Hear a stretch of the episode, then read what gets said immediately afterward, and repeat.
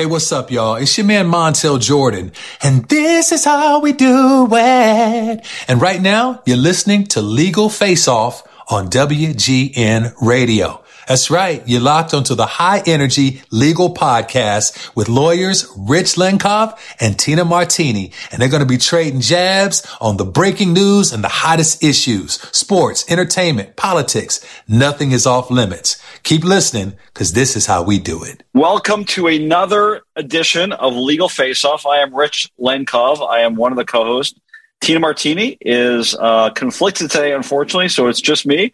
Uh, we've also got Joe Brand, who will maybe joining us shortly. He is uh, having some traffic issues here in the great city of Chicago, so we might have another fill-in, Joe, Joey Christopoulos, join us. But all that being said, we're really uh, grateful to have Dan Novak, First Amendment lawyer and host of the brand new podcast Slandertown, joining us today to talk about the Johnny Depp versus Amber Heard trial. Dan, welcome to the show. Thank you so much for having me. So uh, you and I are both watching Twitter. We don't see the jury back yet. They've been deliberating uh, all day today, presumably after a long holiday weekend. Uh, do you think that a this is standard kind of cliche question to all legal analysts when you get a jury, a high profile jury, uh, a long deliberation or short deliberation? What are we looking at, and who does that favor? This is a little harder case because there's you know we got countersuits. Both are suing each other for defamation. Um, so I don't think it's as clear as you would normally answer. But let's get your take on, uh, on the deliberation time. I'm going to go out on a limb and predict long because there's just so much evidence in this case flowing in both directions. And there's a number of incidents that the jury will want to look at carefully and weigh the evidence for or rebutting whether or not those incidents took place. The only reason to kind of have a short turnaround would be if the jury just concludes right off the bat that one side is just completely full of it and they don't they're not they don't care to examine their claims and i, I think that that's that would be fairly extreme given how much evidence we're looking at six weeks of evidence here yeah um, our our next one of our guests later will be talking about this as well dina doll she I, I you know made a really interesting point that i was reading over the weekend you know, she gave the jury way more credit than I think a lot of people do. And she said the jury in these kind of high profile cases really do listen to the evidence. They really try to put aside the external noise.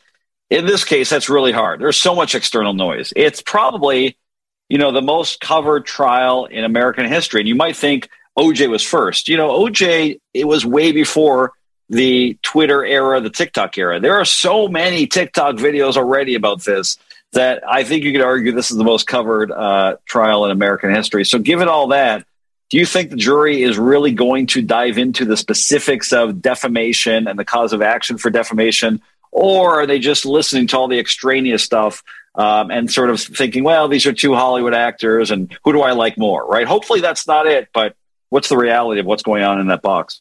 It's really hard because you know I take it I take the jury at face value and through to get through to this point, they had to in voir dire say, I don't have a bias here that conflicts in one direction or the other. I'm not a massive Pirates of the Caribbean fan, such that I could never see Johnny Depp, you know, uh, be spoken of in this way. I'm not a massive um, Aquaman fan, you know, in, in favor of Amber Heard. That being said, we're all aware that they're actors, and so you know that when they're on the stand that they're acting they could be telling the truth and acting. A lot of acting is finding truth, but it could also be lies. And so I just don't know how you shake that. The that sort of meta layer that is just so much more apparent because these are the types of people that are at the tops of their profession. And if they want you to believe something's not true, I would think that they have a better ability to do that than I could. Um, I, I, mean, sure, as lawyers, we're trying to we, we try to be zealous advocates for our clients, but I'm not. I don't never found myself to be a terribly convincing liar. So I think that that's a challenge for them, and you want they want to take it seriously. There's no evidence that they've been falling asleep or anything like that. There's been some slow parts, like any trial. It's hard to maintain that stamina for six weeks, but it's been colorful at parts. We've seen certainly moments where there was levity and laughter. There's some cringe moments too. There's some dark moments. So I think they've kind of.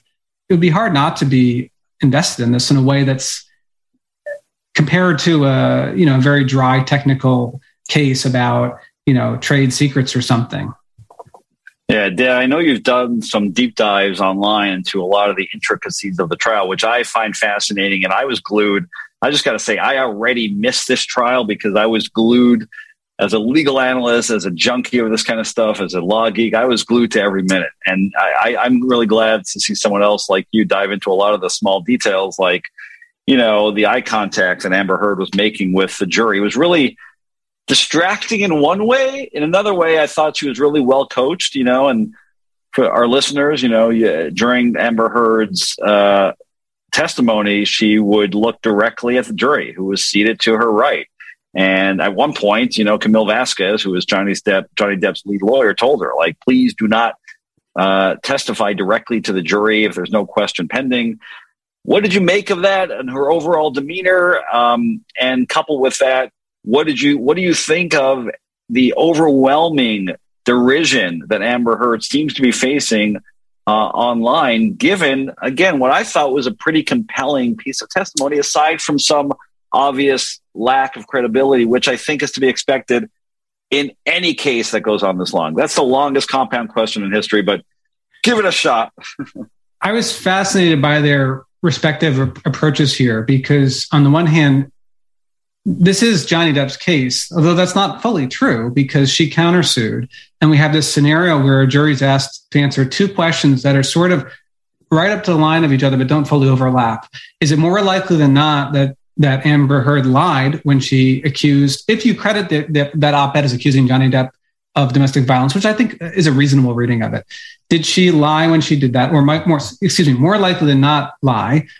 But she is countersuing, and did Depp's lawyer more likely than not lie when he said that this whole thing was a hoax. So in theory, they could actually come to like a split decision where the jury just doesn't think either side is more credible than the other. And Johnny Depp loses his claim because it's his burden to prove the lie on her side, and she loses her claim because it's her burden to prove his lie. I don't see that happening, but I, I keep thinking about that because they both have um, equivalent burdens for their version of events. I think that both parties have a completely plausible story to tell. So that's what makes this so hard is that if Amber Heard is telling the truth, the things that she has been sort of impeached for in terms of character or in terms of undermining certain timelines or how the evidence sort of falls, you could overlook it if you just fundamentally believe her. On the other hand, if she did make this up, everything that Johnny Depp has done is completely, uh, you know, predictable. This is what you would do if you were trying to clear your name. So I have tried to sort of uh, practice some humility, and I don't believe I can tell who, who what really happened. So I'm trying to look at the evidence the way that a jury's supposed to, and be open to both possibilities. That being said, they have very different styles, and so Johnny Depp at, at times was kind of somber, but also was funny uh, like had more than one sort of applause line. There's those kind of highlight packages with the uh, hearsay objections that he sort of was anticipating at various moments. Whereas Heard was, I mean, I thought she was extremely combative. But if you were being put through a situation where not only were you abused, but then you have this legal process, which, if it's if her allegations are true, is another form of abuse against her. Why wouldn't you act angry um, at that line of questioning? uh, Camille Vasquez, Johnny Depp's attorney, was extremely aggressive.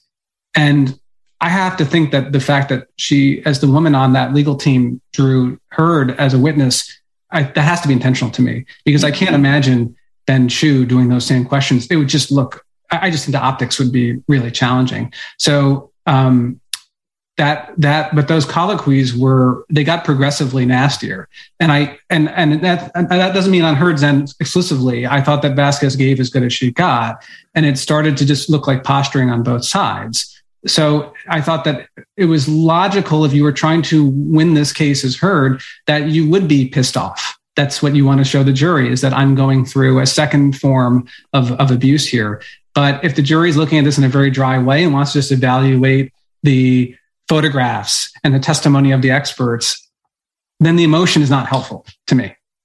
Yeah, I mean, this stuff is so fascinating. I wish we had. I mean, we could literally talk about this for hours because uh, it's so it's so interesting. But we've got a we've got a break here. One one last question. We'll just ask you the impossible one word answer on two questions. Number one, what day do we see a verdict? And number two, Who wins? And again, we know that the one loss is kind of a fungible uh, answer here, but we're going to put you on the spot.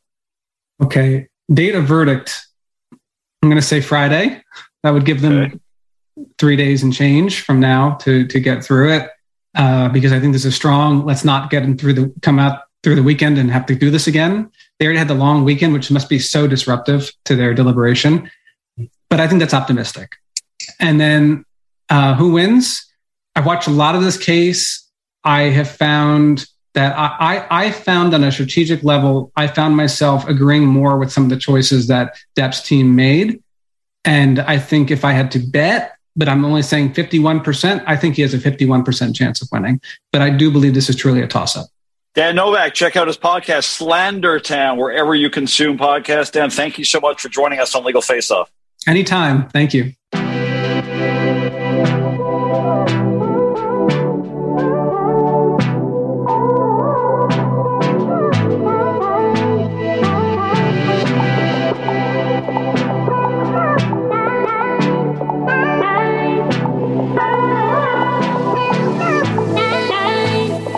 Back to Legal Face Off. We've got uh, with us today uh, a University of Dayton Dean and Professor of Law at the School of Law at the University of Dayton, Andrew Strauss. Dean, welcome to Legal Face Off.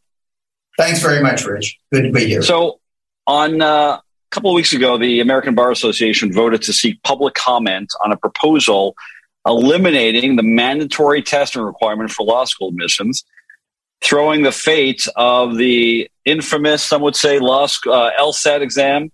I remember it uh, well when I took it uh, into question. What are your feelings about whether uh, LSAT should continue to be the standard by which law schools judge, or at least partially judge, uh, how they admit students? Well, I would say, Rich, that the LSAT has certain advantages, but I don't think that it should be mandated that every law school has to use either the LSAT or the uh, the current standard is they have to use either the LSAT or the GRE or the burden is on them to find another test that that they would use.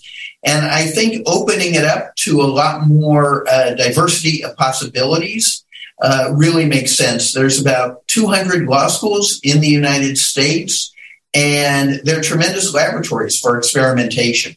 I think the ABA really does best when it uh, tries to mandate results that every law school uh, creates, uh, brings in uh, diverse classes of professionals who it trains to be analytical thinkers and uh, competent and ethical lawyers rather than getting into the weeds on telling us exactly how to do that.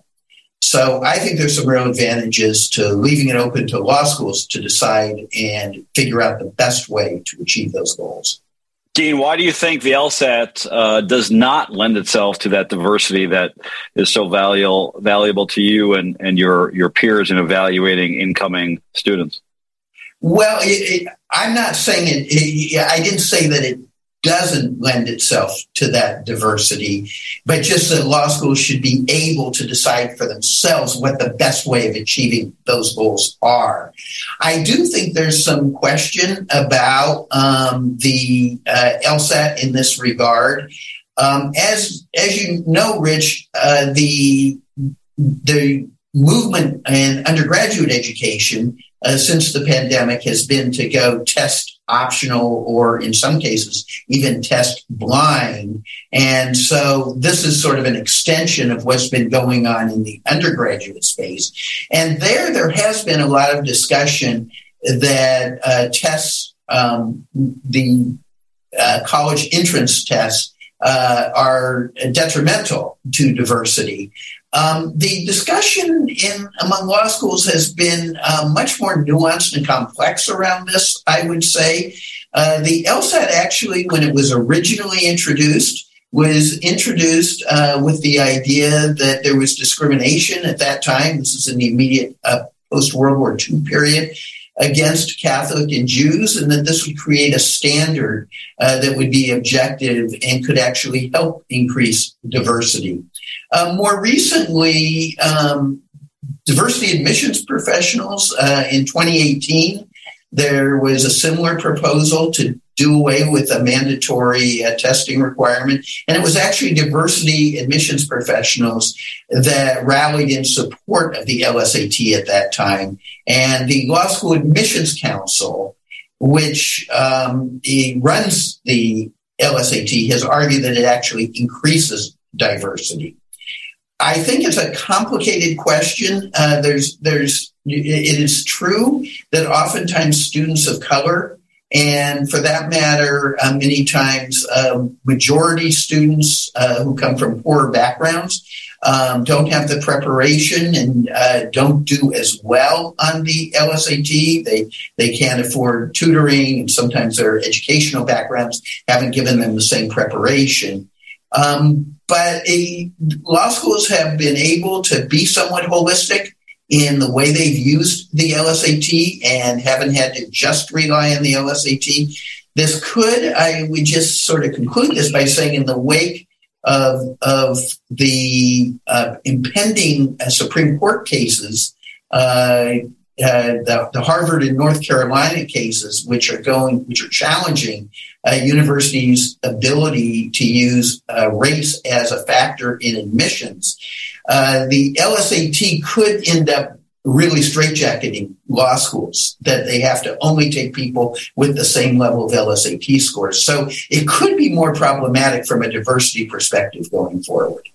Dean, the last question we have uh, time for on this really interesting issue is we've covered the story before that more than ever students both at an undergraduate level and in law school are leaving uh, their educational careers with huge amounts of debt uh, right i mean you could be leaving law school alone with 150 or 200 thousand dollars in debt that we, as we know, is almost impossible to really pay off in your lifetime. We've seen on the political front lots of calls to wipe out college debt. Um, I don't think you could talk about this issue of uh, doing away with or at least decreasing the value of the LSAT exam without talking about that piece as well. So, do you see do you see um, uh, minimizing the value of the LSAT as a benefit? or as an impediment to those who are considering whether to spend that kind of money on law school. On the one hand, you would think that, well, if you really are serious about taking on that amount of debt, you should at least create that LSAT uh, prep and, and, and test fee as a bit of a barrier to those who would otherwise just you know take on that that debt without considering it that's a really long question but i think i know i think you know where i'm going with that Sure, Rich. And again, I would revert back to uh, really my first answer that we do want, I think, in, in law schools, students that are very serious about wanting to, to become lawyers, uh, to, to practice law. Law school is hard. I mean, we hear that all the time from our students. Um, I'm sure you remember the experience yourself. And people have to have the desire uh, to to do it and to stick with it. I don't think, though, the only the only way of sort of testing that desire, if you will, is for students to have to take the the LSAT. I think again that we're going to benefit from law schools being more able to rely on a variety of factors to determine the uh, the the commitment of students uh, to law school, including interviews, including looking at uh, their undergraduate records, including perhaps taking pre-law courses, boot camps, all sorts of things that they can do. And again, law schools can continue under the proposal to, to use the LSAT. So I don't see that as a, as a real problem going forward. University of Dayton School of Law Dean Andrew Strauss, thanks so much for joining us on Legal Face Off today, and good luck to the Flyers this uh, this upcoming athletic season. Thanks very much, Rich. We all know the legal world is complex and high pressured. There's no room for error. That's why judges and attorneys across Chicagoland have trusted the expert court reporters at McCorkle Litigation Services since 1948. McCorkle Litigation Services has accurately recorded every word from thousands of legal proceedings. McCorkle Litigation Services provides the legal community with peace of mind, transcribing testimony and depositions that can be used reliably by jurors, judges, and attorneys. For all of your legal support needs, contact McCorkle Litigation Services online at McCorkleLitigation.com. Moving on with Legal Face Off, we're also privileged to have someone who is very much in demand right now. In fact, He's joining us uh, right off a movie set with a uh, A-list director. Uh, Scott Reitz is with International Tactical Training Seminars. He's a 30-year veteran of the LA Police Department. He is an he was an adjunct professor. I'm sorry, he was an adjunct professor for the U.S. Department of Energy's SRT3 program. Uh, his podcast is called With Deadly Force, and his most recent book is The Art of Modern Gunfighting. Scott, welcome to the show. Thank you very much for having me, Rich obviously we're following this story in Uvalde, and it's been about a week since this tragic shooting. Um, you are one of the nation's foremost experts in active shooting training. What went wrong with the police response here in Texas? Well, uh, a lot. Um, it, the the list is going to be endless uh, once a once the FBI comes out or anybody comes out with a detailed investigation. But there were a lot of mistakes, missteps that were made. Uh, the timeline is absolutely egregious on uh, when the officers not only responded initially, uh, failing to engage with the suspect, but uh, you know, getting in there right away. Um, you know, numer- I think it was five to six uh, 911 calls were made when officers were on scene from the young children that were inside, asking the police to come in and help them. And to be quite honest, it, it somewhat infuriates me that somebody didn't just take over. And the individual who was in charge who made that decision, from what I have seen so far, uh, his experience is extremely limited in anything tactical. I'm I'm sorry, that's just the way it is. So we know from what we hear, at least preliminarily, is that part of the decision was made because he thought that the shooter was locked in the classroom and was alone it seems strange that he would think that when the police were in the hallway, at least what, at least a dozen or so were in the hallway and getting these 911 calls and presumably hearing what's going on. It's a relatively small school. How do you think there could be that much confusion? Understanding, of course, that, you know, it's easy to sit here and say what should have been done in the fog of what's happening on the ground. That's got to be incredibly stressful. But to your point, you know, you're trained for this. So it seems strange that that kind of mistake would be made, confusing an active shooter who had been shooting within minutes of entering the classroom with someone who was trapped, uh, you know, trapped in. Well, you have, uh, you know, obviously numerous shots fired. You have parents outside, parents screaming. Right. You have children inside. You have all those phone calls coming in. That's not a hostile situation. That's an active shooter. Uh, irrespective of the fact that the suspect hadn't fired any shots, maybe for several minutes. I don't know what the timeline is or if they could hear anything uh, in terms of uh, auditorially, but uh, you know, if the suspect has a weapons malfunction or he's reloading or whatever, you still have to get in there. You have to get in there right away. There are a number of things they could have done um, if you're on the scene. Uh, they have a 28 man department. They have nine people on their SWAT team. That was as of two years ago. I saw a photo of it. Uh, you know, it's okay, but not all SWAT teams are the same. Not all police departments are the same. And uh, I, I, there is no logical explanation why anybody, a commander or anybody on scene, incident commander, would not treat this as an active shooter in progress. You have, it's just, uh, there are no words at this point. I'm sorry. Scott, we know from some of the accounts that are coming out that there was definitely some communication issues on the ground, right? And eventually the U.S. Border Patrol, which is obviously a federal agency, took over and decided to breach. In these kind of situations, and you've been a veteran of so many of them, what is it like on the ground? It's got to be, of course, you know, difficult to maintain a chain of command. It's got to be difficult communicating, but that's so important in these situations more than ever to have a clear chain of command and to know who's in charge. It seems like on the ground there wasn't that clear direction, and that led to, at least partially, what we're seeing now. Well, we have taught many, many active shooter classes going well past the last 20 years. Uh, we just finished a class uh, in Minnesota two and a half weeks ago, came back out here. Uh, one of the things that I tell the officers is I want you to remember this. If you were watching a live feed and your children are in that, you know, go to Virginia Tech or, or and certainly this one's going to be uh, the, their paradigm model of what not to do. But if you're watching a live feed, I'm standing outside, I'm armed, even if all I have is a handgun and standard body armor, which all police officers wear now, uh, in uniform, and you have kids inside. Your children are inside that classroom. Do you want me to stand and wait for backup, or do you want me to go in right away? And universally, every single officer says, no, I'm going in. And I told the group that I just trained, I said, you may be going in by yourself. You may have to hazard yourself. And it, is totally predicated on the seriousness and devotion that you take your oath, that you swear. You know, when you put on that badge that, you know, you're out there to help people that can't help themselves, especially in a situation where you have young children such as this. Anybody who is on the first person on scene, that becomes the incident commander. I could care less about rank. Rank means absolutely nothing. It does not denote expertise in any way, shape, or form, knowledge or background, you know, training. It, it means nothing. It's the first person that is on scene. That's the incident commander. If I had been there, uh, I, I, there's no way you could have held me back from breaching that door. Uh, if you get laced up, you get shot. That's too bad. That's just part and parcel of what you do. They could have commandeered an 18 wheeler. They have police cars.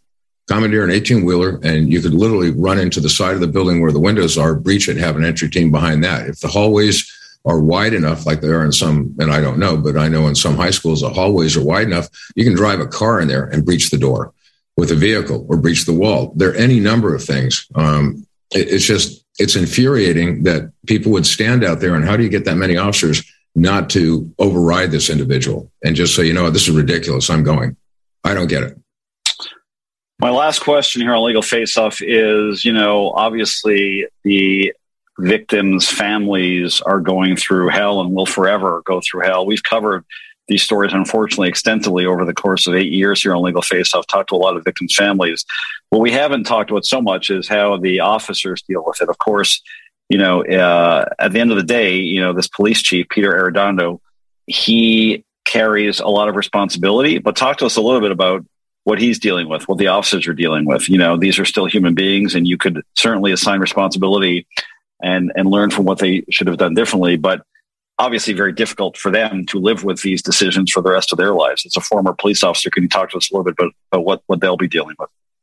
I think they're going to have a real hard go of it. I would, uh, if I was in that situation. I probably wouldn't have acted in the same manner as they did. I just would have superseded everybody and gone. That's just me. And I know uh, my partners, and I worked in SWAT for 10 years in Metro on LAPD. Uh, you're going uh, whether or not you're coming in behind me or not, inconsequential to me. I'm, I'm moving in. Uh, I think it, they're going to have a hard time, um, and there's going to be a lot of criticism leveled. Um, it's it, it's I do not envy uh, these individuals. I don't envy being in their shoes, and emotionally, I think it's going to be very difficult for them, you know, to deal with the aftermath and the fallout. And uh, you think there's any criminal liability here? I don't think there's criminal. I think there's there's there's going to be culpability in the part of uh, uh, ineptitude, negligence. You know, that's pretty much how these people are going to probably be uh, pressed. That's that's what I would imagine if you look at the lawsuit. That's Scott Reitz from internationaltactical.com. The podcast is with Deadly Force. It's an excellent podcast. And the latest book is The Art of Modern Gunfighting. Scott, thank you so much for joining us on Legal Face Off. Rich, thank you very much for having me. I look forward to being on the future if you need me. You are listening to Christina Martini on Legal Face Off. Tina is a partner at McDermott, Will, and Emery and focuses her practice on domestic and international trademark and copyright law, as well as domain name, internet, social media, advertising, and unfair competition law. Tina has received numerous professional accolades, including an AV preeminent rating by Martindale-Hubbell and being selected for many years as one of America's leading intellectual property attorneys by various legal publications including Chambers and Partners and World Trademark Review. Tina is also the recipient of the Anti Defamation League's Women of Achievement Award and has been recognized by Crain Chicago Business as one of Chicago's most influential minority lawyers. In addition to her full time practice, Tina is an author, columnist, legal analyst, and podcast host, and she frequently shares her thought leadership with respect to current issues and trends impacting both the legal and business landscapes through various media outlets. McDermott, Will, and Emery is an integrated international law firm. McDermott has an uncompromising commitment to legal excellence, extraordinary client service, and a high performance culture. It is committed to helping clients achieve stellar legal and business results today and well into the future. To contact Tina and to learn more about McDermott, Will, and Emery, visit MWE.com. Welcome into the Legal Grab Bag Face Off segment here on the Legal Face Off podcast. I'm Joe Brand. Let's get to our two guests for the Legal Grab Bag segment with Dina Doll starting as our legal analyst for the Law and Crime Network, also co founder of Doll, Amir, and Eley Practice. And you can also find her on TikTok at Ask Dina Doll. Dina, thank you so much for joining us today. Thanks for having me. We're also joined by Jeremy Evans, founder of California Sports Lawyer and host of the Believe in Sports Law Network with Jeremy Evans. Jeremy, thanks for being here as well. Oh, thanks for having me. Appreciate it. Absolutely. Rich, we're going to start off with the uh, most recent hearings of the Johnny Depp Amber Heard uh, course that we've been uh, following for quite some time now. Yeah, the jury's out. Um, they are literally deliberating now. We thought we might hear something Friday that was a little optimistic. They took the long weekend and now they are deliberating. Uh, Dina, you know, in a typical case, you might apply the sort of cliche jury being out for a long time helps one side or the other. This case is a little more gray because they're countersuing each other. So there's not really one clear winner or loser. What's your early impression of what's going on on really day one and a half, maybe, of deliberations? You know, we just actually got a jury question not that long ah, ago, which was interesting. Breaking news. I think it was a little bit revealing on the timing, actually, because they asked whether or not the headline is a statement for defamatory purposes or if it's the whole the whole article. Now, we know there's six different statements at issue. Johnny Depp is alleging three of them defame him. Amber Heard is alleging three of them defame her. The headline is the very first statement in that verdict form. So I think they're at the very beginning here. So it'll be a long process, probably. You know, we heard weeks of testimony. Uh, I know you said from listening to an interview you gave on Canadian TV over the weekend, or maybe on Friday, that uh, juries, you know, maybe counter to what we often think, even as veteran litigants, the juries actually do pay really, you know, close attention to the evidence in these cases, even though there's weeks to, you know, weeks, weeks and weeks of testimony and many uh, different witnesses. That you think in this case they really are going to listen to the evidence and testimony, not maybe be so wowed by the celebrity status and all the extraneous noise. Why do you think that? Think because we've seen time and time again juries, you know, we often, we can ask jurors questions after they de- deliver a verdict and they usually come to that same legal issue that we've all been grappling with. And here, while of course these are two major celebrities, they've been watching them for six weeks. So I think maybe that shine has kind of worn off a little bit to them. They probably can evaluate it at this point. And they're instructed really to not, sim- they're not supposed to come to their verdict with any sympathy you know, with any kind of prejudice or bias. And I think that jurors do take that oath seriously and have proved that they are very good at looking at the evidence. And I think that question was a very thoughtful question. They really want to get it right. It sounds like they're really clarifying, you know, is it a statement? Is the article? It shows how careful they're being. Jeremy, you deal with a lot of high profile cases, a lot of high profile uh, plaintiffs against a lot of your clients. You know, in this case, I called it earlier in our show today the most covered trial in American history. I think it is, given the TikTok, Twitter era we are now, right? The OJ Simpson trial was incredibly well covered, but there was not the internet coverage to the extent that we have now. There wasn't social media. So, given that, and given the overwhelming derision that Amber Heard is facing on TikTok, especially, but all across social media, I wonder if that translates to inside the jury room. In other words, do you think that the society in general, at least as it's represented on social media, is going to correlate to how those seven people are looking at this case? Or do you really think that they are really sort of in a bubble and not having maybe the same thought processes as the rest of the world seemingly has in overwhelmingly favoring Johnny Depp? That's such an important question. And I, I love what Dina had said and shared too. And, and I think I would make two points on that. I think the first is is that the jury will be uh, influenced by that only insofar as um, the people who are on social media are that are are basically our peers as well. So when you get a jury, you get a jury of your peers, right? So if people in the public that are you know watching it on TV are affected by it and they have comments on it or thoughts on it, the jury probably has those same thoughts. Whether they actually uh, use that in their analysis is is probably unlikely. Um, they're going to have to follow the jury instructions, as, as Dina had said.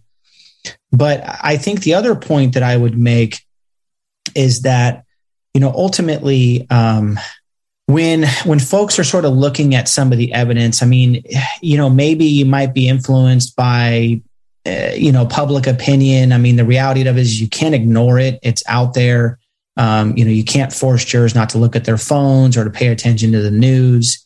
Uh, but I, I, would say that um, you know if if the jury is you know of public opinion is uh, is weighed pretty heavily in favor of Depp, um, there might be something to that. And I would say from from watching from the sidelines, um, you know, there's been a lot of evidence presented. I think ultimately it's just a sad situation overall that their marriage had to be, you know, uh, published, you know, here in public. But, um, but I guess to the question, I don't think it's going to have much of much of an effect other than uh, it would have an effect on you, you know, listening to it and how you might form an opinion about it.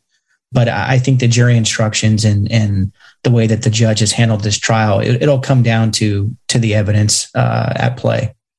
Dina, before we move on, just last question on this on this topic. Um, Johnny Depp, there's video of him over the weekend playing uh, guitar with Jeff Beck in London. I mean, many have criticized uh, Johnny Depp's demeanor during the whole trial as you know pretty aloof and snickering a lot, uh, doodling, not making eye contact with Amber Heard, etc. Uh, you know, the jury is probably not picking up on this video. Maybe they are, probably not, though, if they're following instructions. What do you make of sort of how Johnny Depp is now acting as the trial uh, is in the jury stage. You know, his supporters are definitely kind of rejoicing in this. They see it as his, you know, his moment to process everything. He loves his music. But as a lawyer, I would have advised him against doing that because the, the point is, is that the jury is still stuck working on his case. They want to right. go home. They want to do their hobbies. They want to see their family. And if he is essentially asking this jury to show up and put in these really long hours, I think that was in poor taste having him uh, play these concerts until at least just wait for the verdict to come in. The world is still pretty shook after the mass shooting in Uvalde, Texas. And Rich, uh, President Joe Biden with some pretty strong vows after visiting the area.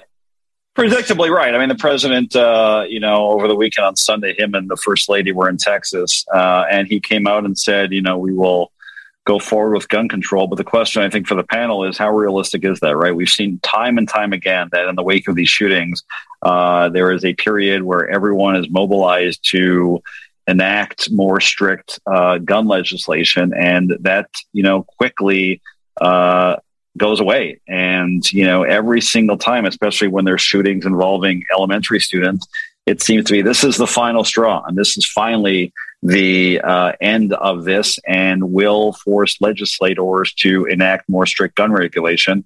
We've all seen the studies of other countries, many of whom who have, you know, way longer and um, you know longer traditions of gun ownership, but don't have this kind of issue. Uh, and we've seen how they deal with it legislatively. So, what do we think, Jeremy? Do you think there is finally the impetus to get that sixty-person majority in the Senate to pass uh, gun control, or do you think fairly soon this will will evaporate and we'll be on to the next shooting? Unfortunately. Well, I, think, unfortunately, uh, from the standpoint of forgetting sort of our history and forgetting our, you know, uh, some of these things that happen across the country and really across the globe with regard to shootings, it's so unfortunate, and especially in this circumstance with, you know, with, with the children. I think that um, I, I don't think Congress is going to pass some national legislation unless somehow in the midterms uh, a supermajority was brought in, or or I just don't think that we're going to see that. Now, what I do think is going to happen is we're going to have states, uh, particularly California and maybe some of the more um, blue, and I would say even more, maybe some of the red states as well, or purple states. Uh, you know, might see more legislation uh, towards um, you know regulating gun laws and background checks and um, you know, that sort of thing. But I think anytime, you know, what we've seen time and time again with the Supreme Court, though, too, is that anytime a state comes forward with some sort of uh, regulation, it's eventually challenged in court and eventually overturned as unconstitutional because of the Second Amendment. So um, I think states will probably have a bigger role in this than the federal government. Dina, in some ways, that's an interesting point, Jeremy. In some ways, though, Dina, I was thinking about this over the weekend, and in some ways, this shooting actually emboldens opponents of gun control because I've heard this from a couple of uh, Second Amendment advocates already that the old idea that um, you know, the Second Amendment uh, lobby would say that the only way to stop a bad guy with a gun is a good guy with a gun. Well, in this case, as we just talked about with another expert, we had at least 11 or 12 good guys with guns, just steps away from the bad guy with a gun. And that didn't solve the problem. So, in some ways, this only emboldens that argument that it doesn't matter if um, you know uh, someone who's hell bent on shooting is going to do their do their do their will. Oh, absolutely. And I think, uh, you know, for me, the argument, you know, that the Second Amendment gives somebody a right to a gun is kind of where the NRA and proponents kind of come from, that place. Mm-hmm. And it seems hard to attack it. But we know that that was not the case until 2008 in the, in the um, Supreme Court case Heller that Justice Scalia wrote. And that was the first time the Supreme Court interpreted the Second Amendment as having an individual right to bear arms. And I think that needs to become part of the larger conversation to realize that this isn't something that's been part of our history for, you know, since the inception. And not only that, but it's that Supreme Court case, which, you know, that was a 5-4 decision. You know, now we have more conservative justices. It's going, it, you know, if this issue comes up, it's probably going to be even stronger. And a lot of those state legislations that probably will get passed are going to be fought now at the Supreme Court and may very well get overturned because of this stricter review on this Second Amendment and what kind of regulations you can do on now a constitutional right for you not just bearing arms in the context of a militia, but you to bear arms. And I think, unfortunately, even if we pass a lot of regulations, a lot of those are going to be fought. And with this Supreme Court, they may very well get overturned. Which Deshaun Watson, quarterback of the Cleveland Browns, wouldn't go on an HBO interview, but one of his lawyers did, and they had to address and one of the most jarring aspects of the entire case that 22 women have come forward with accusations. Yeah, the question posed uh, on the latest edition of HBO Real Sports to one of Deshaun Watson's attorneys was how are we supposed to believe one individual, this quarterback, who, by the way, signed the richest deal in NFL history uh, a few weeks ago, how are we supposed to believe that person against 22 accusers? Well, the answer that came out of Deshaun Watson's camp and his attorney was that yes, these are 22 women, but there's only one lawyer. And in fact, the one lawyer uh, took the case after two or three other lawyers turned these uh, alleged victims down, and that this new lawyer, who is currently representing the 22, only took the case, of course, to promote his social media and to solicit these cases. Thought that was an interesting take. Um, you know, it kind of brings to mind the bigger picture question, and it's Dina, the same question I think we're wrestling with in the Amber Heard situation is, you know, these things seem to go up and down. You know, initially at the beginning of the Me Too movement, there was a absolute belief from day one in the allegations of the victims of sexual, emotional, physical abuse. It seems to have turned a little bit where uh, you don't automatically believe the accusers. Certainly in the Amber Heard situation, it seems unfortunate, in my opinion, that there's such universal derision for someone who is getting up in front of the public and telling the world that I was physically, emotionally, sexually abused. Similarly, in the Deshaun Watson case, we've got 22 women who tell, you know, fairly similar stories of abuse in, you know, massage rooms by Deshaun Watson. Yet, um, you know, his attorney, understandably, she's doing her job, but is basically blaming the blaming the accuser, blaming the victims. What do you think of that strategy? It seemed like a novel strategy. I'm a lawyer who I am a lawyer on social media law, and that's funny. I've never heard that being accused. I mean, Gloria Allred has been doing this forever, um, and nobody has accused her of that. But I think that if that were to be true, I mean, first of all, 22 victims is huge. I mean, that's even more than really we saw with Harvey Weinstein or Bill Cosby, and certainly more than with Johnny Depp. So that's quite a lot. And it's something that could very easily be revealed because if he were indeed trying to solicit people, then theoretically he would have had to solicit 100 people in order to get 22 people. I mean, did he solicit the exact right people? So that would be one thing. And then two, if they really were kind of all fake, that would so easily come out in some sort of preliminary hearing. It'd be very hard hard to get 22 people to tell their stories correctly under oath if they were not telling the truth. So, so to me, that was just like uh, a dart you put in the to to see doubt, but didn't really have any validity. And you always, you know, wonder, and, and, and Jeremy, I want to bring you on this. You always wonder the age old defense of, well, these people are looking for their 15 minutes of fame. I mean, what victim of, you know, alleged victim is going to be seeking fame? And, and like, they're massage therapists. Do they really think that they're, I mean, to believe Deshaun Watson, you have to believe that they would, they're concocting this plan to further develop their careers as massage therapist or what maybe they'll you know they'll get some kind of endorsement it's in my opinion wacky but jeremy this is in your wheelhouse of course uh, the NFL has responded, and the owner of the Browns has responded that they vetted this quarterback, Deshaun Watson, more than any other decision in their history. Um, but as this story revealed, they didn't speak to these victims. You would think at least that if part of your allegation is that you were vetting the, you know, vetting it more than you have in any decision you've ever made as a professional football club, I don't know, you might speak to the actual alleged victims to determine how credible they are before showering the richest contract in NFL history on this quarterback? Right. Look, it's such an important question, and I think it goes to um, you know really looking at the NFL and how they handle uh, you know situations in general. Uh, to me, I was I was surprised that uh, that Deshaun had gotten the contract based on the prior history of the NFL, particularly what they learned from Ray Rice and what they learned from uh, Deflategate and all the different um, you know, uh, I guess issues and disputes that they've had. And the reason why I bring up those two particular uh, references is Ray Rice basically taught us that, you know, if you're going to discipline, you know, somebody, you know, uh, you need to do it the right the first time, essentially, and you need to take care of it, or otherwise it comes back to haunt you. And then with Deflategate, I think people questioned uh, why so many resources were put into that. Uh, you know, eventually uh, from the standpoint of what the evidence showed, or or what have you. I will say this from the NFL standpoint, from the Brown standpoint. Um, it is disappointing they didn't interview the victims uh, or the alleged victims, but I would say that uh, from the NFL usually does a pretty good job of um, of of sort of doing investigations. And to me, I don't think that the Browns uh, or the NFL would put forward with such a large contract and take that risk without having done some research on this. That being said, it's it's a risky proposition, um, and and you know say what you will uh, about the ongoing case. Uh, it you know to me it was a, a, highly risky proposition, knowing that these cases were still out there.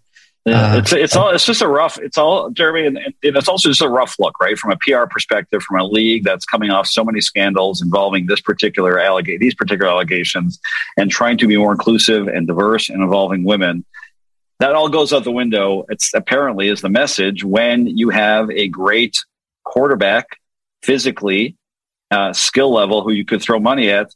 All that stuff goes out the window seemingly when you've got, you know, the ability to advance your play on the field. It's a rough look for the NFL, I think, for sure. Joe? Yeah, Rich, let's move on to the 2008 murder trial that's been circulating the Portland headlines for quite some time now, involving a romance novelist. And Nancy Brophy was just convicted uh, last week of killing her husband. Her husband was a prominent chef, and she was found guilty of second degree murder by a jury. Um, oddly enough, one of the uh, essays she wrote was entitled "How to Murder Your Husband." Go figure that someone who wrote a novel called "How to Murder Your Husband" was convicted of I don't know murdering your husband. Um, you know what's interesting here is that uh, the jury didn't know that directly. There was some reference to, I think, it, uh, but the judge did not let that in because the essay was written in 2011. And the judge out in uh, Oregon said that the uh, minimal probative value of the article written that long ago was outweighed by the danger of unfair prejudice and confusion of the issues. I don't know. I mean, I get the idea that it was written so long before the murder, but listen to what someone says they're going to do. That's a pretty good predictor of what they might do in the future, right? Yeah. Um, you know, I think that's such an interesting question because, um, and, and a good one. I think probably the the the judge in, in the case essentially thought that that evidence would be far too prejudicial. You know, if, if you were to introduce, you know, this letter or this book, you know, this article basically saying how to, it'd be like, I guess to put it in context, it'd be like if OJ Simpson wrote his book about how to murder your wife prior to the trial. Right. Right. Exactly. I mean, it's just I think it'd be extremely prejudicial. It, it is interesting, um, and again, the jury from a knowledge standpoint probably knows this, but again, they're going to be instructed, you know, or they were instructed to, uh, you know, to not consider that, and it looks like it was a guilty verdict anyway. Yeah, Dina, good decision by the judge. Yes, definitely especially because she's a fiction writer. I mean, if she had just written that in her journal or she had sent that letter to somebody, I think that that may have come in as more probative. But the fact is, her whole job is to spin tales and she wrote about a lot of things. And so I definitely think that, you know, reading something like that, how to kill your husband would have been so extremely prejudicial. And the fact that she wrote it years before and the fact that that is her job is to write fiction. I think the judge definitely made the right call, but she was convicted anyway. So, you know, that's interesting. It showed that there was quite enough evidence otherwise. Yeah. From spinning tales to spinning records, it's been a while since we brought up Kanye West on this show, Rich, but he has now lost his fourth divorce, divorce lawyer. What a shock, Dina, that um, Kanye is difficult to work with. He's a difficult client. This latest attorney uh, filed a motion last week to be relieved of counsel. Um, Samantha Spector said that there has been an irreconcilable breakdown in the attorney client relationship as Joe mentioned, we've covered extensively the long legal history of Kanye West. Of course, now he's getting divorced from Kim Kardashian. Uh, and, you know, also interestingly, and this lines up with a story we covered last week uh, or last episode, you can look to some of his lyrics. He's actually talking about some of these custody issues in his lyrics. And this seems to be a trend, by the way, talking about, you know, self incriminating and maybe the line between fiction and nonfiction blurring in our other story. He is writing lyrics that say, wait, when you see the kids, I'll see y'all tomorrow. Wait, when the sunset, he says that the kids are being uh, bar uh, barcode scanned when they're being dropped off. So uh, I don't envy any attorney. Of course, it's great billable hours, and we'll talk about the billable rate here in a moment. But great money to be made off this case, but uh, a very challenging client. You would you would imagine, right, Dina?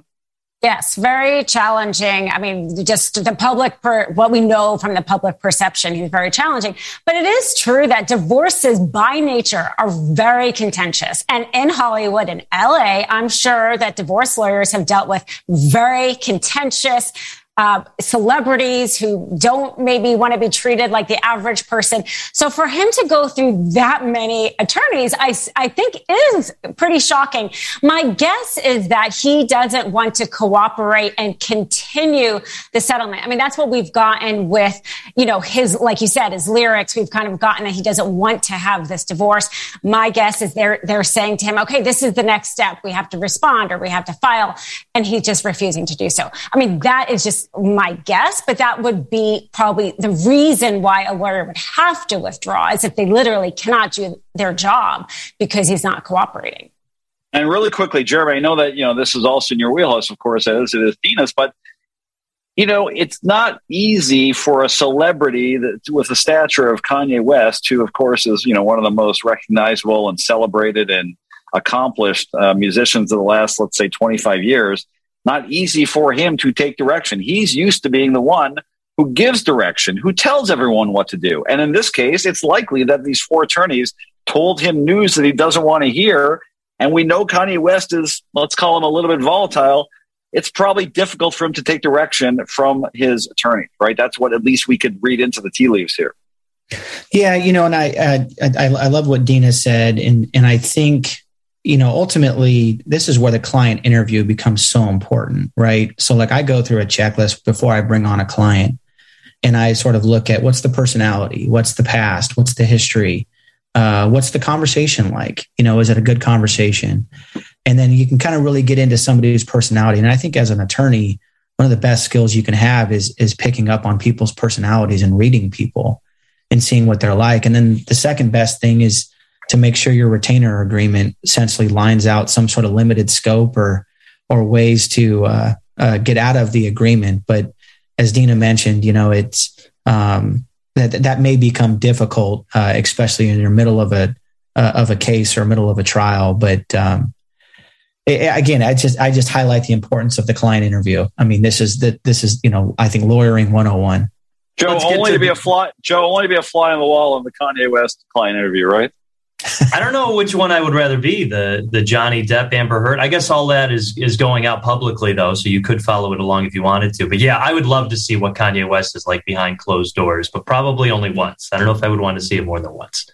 Uh, let's get to those uh, fair hourly billing rates, as you were mentioning earlier. Our show director Joey Christopoulos was saying how he wanted to get a raise to two thousand five hundred dollars an hour, uh, only because he saw it fair enough, just like a, a uh, big law partner, Rich almost what we're paying uh, you guys for helping us out on Legal Face Off. But uh, Hogan Lovells is the uh, law firm. And I mean, we've tried to get this attorney, Neil Katyal, on the show many times. He's way too um, busy actually billing $2,500 an hour to come on. But listen, he's one of the most accomplished attorneys uh, in the country. He's a former U.S. acting solicitor general, which means he argued cases behalf of the federal government at the Supreme Court. That being said, um, the issue here is whether his 20 to be specific, twenty four sixty five an hour uh, is a fair rate in this Johnson and Johnson bankruptcy case. The last record, I think, uh, Dina was uh, somewhere under two thousand.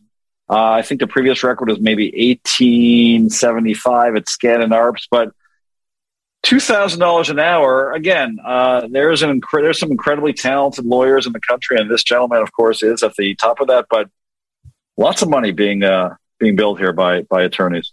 Well, absolutely. And I started my career at a big private law firm. And yeah, I mean, this was like 20 years ago and the, and partners were one of the partners was billing $1,000 an hour. So to me, it seems like, okay, 20 years later, a little bit of inflation, 2,500. I, I almost, it doesn't even give me sticker shock. I mean, the fact is, is that that lawyer is not doing most of the legal work when he's involved in a case or a corporate transaction. They're not doing, you know, they're passing that down to the cheaper lawyers, but they're there to make those really big decisions. And they're usually making the decisions that make or break the company decisions where millions of dollars are at risk. And at that point, a client is definitely willing to spend the $2,500 an hour to get their insight to avoid really big payouts. It's, it's in those contexts that lawyers can make that much in a billable rate. Mean, we know you're getting close to that. You're almost at the $2,500 uh, hourly rate, but uh, I, it wouldn't surprise you that based on the most recent study looking at hourly rates, the highest, the states with the highest average rates are your DCs, your New Yorks, your California, where you are. Any guess on what the lowest uh, average rate is by by state? Which state has the lowest average billable rates? Anyone want to guess? Mississippi. Mississippi is in the lowest ten, but it's not the lowest one. Uh, Dina, you got a guess on that?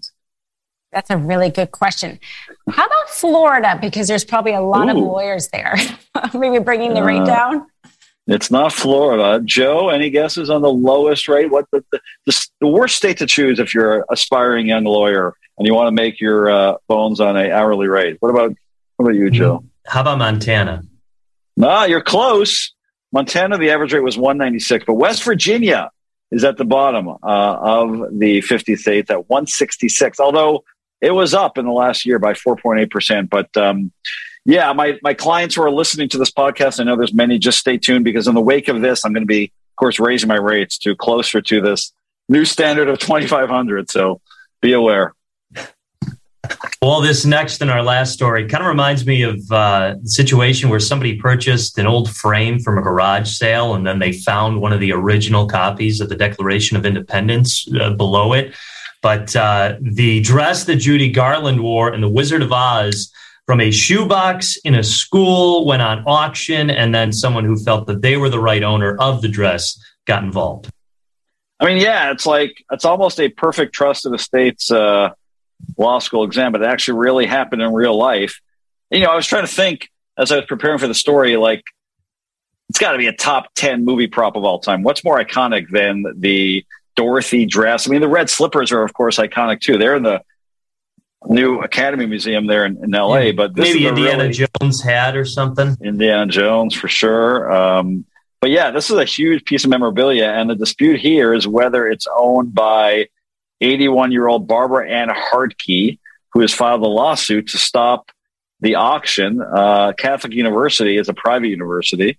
Um, and they found themselves, as you mentioned, in possession of one of the two remaining costumes worn by Judy Garland in the film.